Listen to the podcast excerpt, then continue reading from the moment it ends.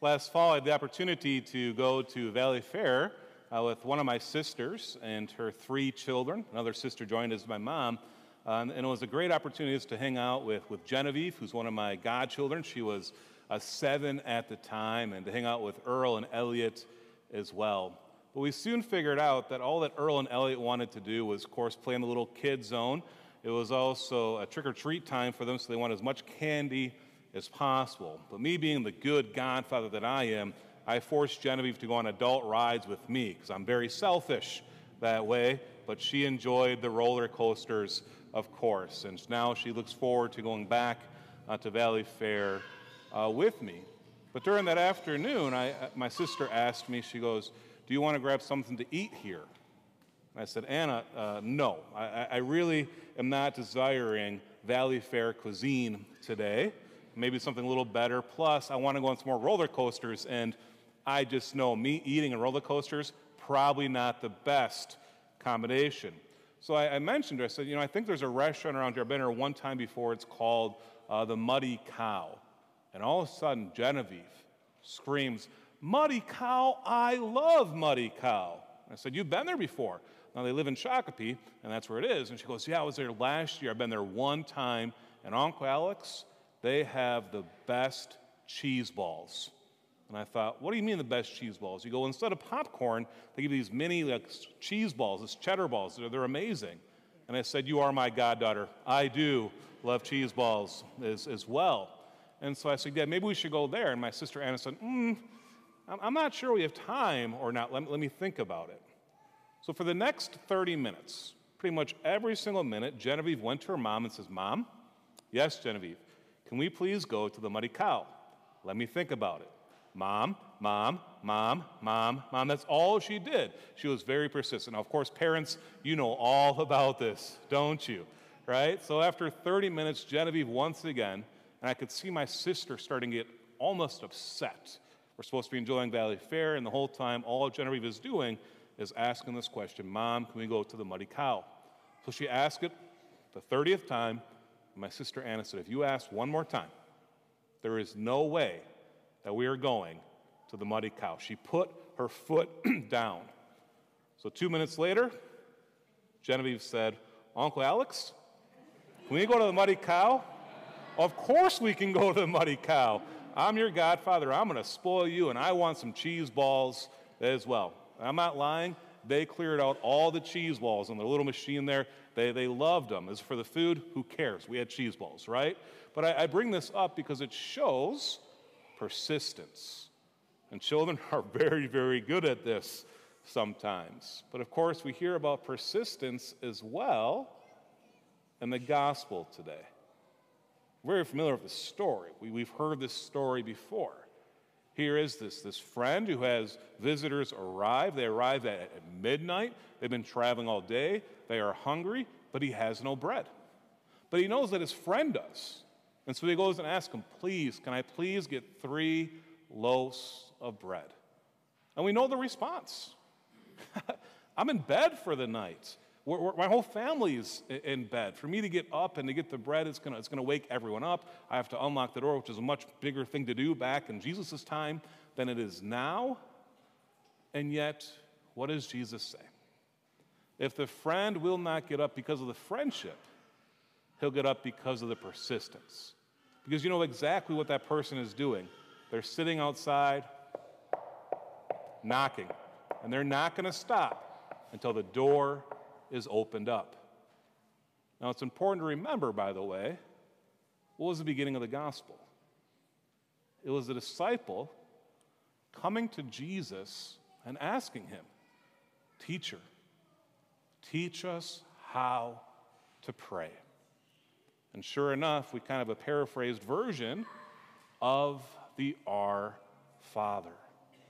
But isn't it so unique, and I think so vital, that after Jesus, Jesus teaches the Our Father, he gives this story of persistence. And of course, after the story of persistence, he says, and a good father is going to give what their child asks for, and even more. But today, I think what I want to focus on is this being that, that persistence in our prayer? It's a good question we can ask ourselves. Are we persistent in our prayer or not? Do we go to our Heavenly Father every single day, throughout the day? Are we like a child? God, help me. Lord, I need you. Praise God. Come, Holy Spirit, come. Is this part of our daily routine or not?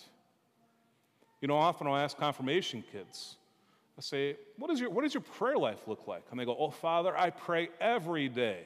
And I'm always very impressed when they say that. But I want to know more. So I ask them, what, is that, what does that prayer look like? Oh, me and my family, we pray before we eat every day. Good. What else? Well, before I go to bed, I'll, I'll say a quick Hail Mary. Good. What else? And sometimes it's just crickets. So I asked, Do you think God wants you to pray a little bit more? Oh, yeah, sure, but I'm, I'm, I'm a little busy.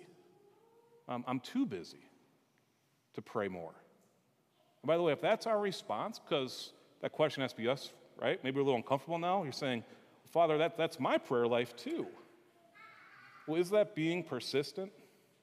No. God wants us to be persistent in coming to Him. And by the way, if we're too busy to pray, then we're too busy with the wrong stuff. Who's the most important person in our life? God is. And God wants to have a relationship with us. Not only are we called to knock on His door, but He's always knocking on the door of our heart. He's always desiring for us to let Him in even more. Why? So that He can help us, so we can experience His love, so we can experience His grace. And a way that we can do this is being persistent in our prayer. And so this week, we should focus on this. Saying this week is going to be the most prayerful week I've had all year. And I'm going to dedicate time to prayer. I'm going to put signs up around the house, maybe, that even say, Are you praying? Right? Or that says, God help me. And so when we see that, we actually say it. What's a practical way we can do this another way? Can we set aside 15 minutes every single day this week to go to prayer? And once again, if your answer is, Father, I'm too busy, then you have something to pray about right away. What do we need to get out of our life so we can have more time for God? What does that prayer look like, by the way? Easy, easy way to do it. The first half, okay, Lord, this is what I long for. This is what I'm asking for. This is what I, this is what I need. Help me in this way. Of course, He's going to hear us. He's a good Father. And the second half is listening to Him. Listening to Him reveal His will for you. Right? That's part of that prayer. Lord, what is your will for me? Thy will be done, not my will. And He'll reveal this to us. But in order to be persistent in prayer, we actually have to do it. And once again, we're not going to bother God. This is what He wants. He wants us to have this childlike faith in Him, to go to Him constantly, to, to, to be persistent, and to enter into this relationship. And when we do this, He's going to give us so much. And we know this from personal experience as well. When we spend time with God, when we enter into this prayer, our day, our week, our year, our life will be blessed. So that's what prayer is experiencing God's blessing. So let's be persistent in this and let the Lord reveal himself to us every single day, every single hour, every single moment of our life.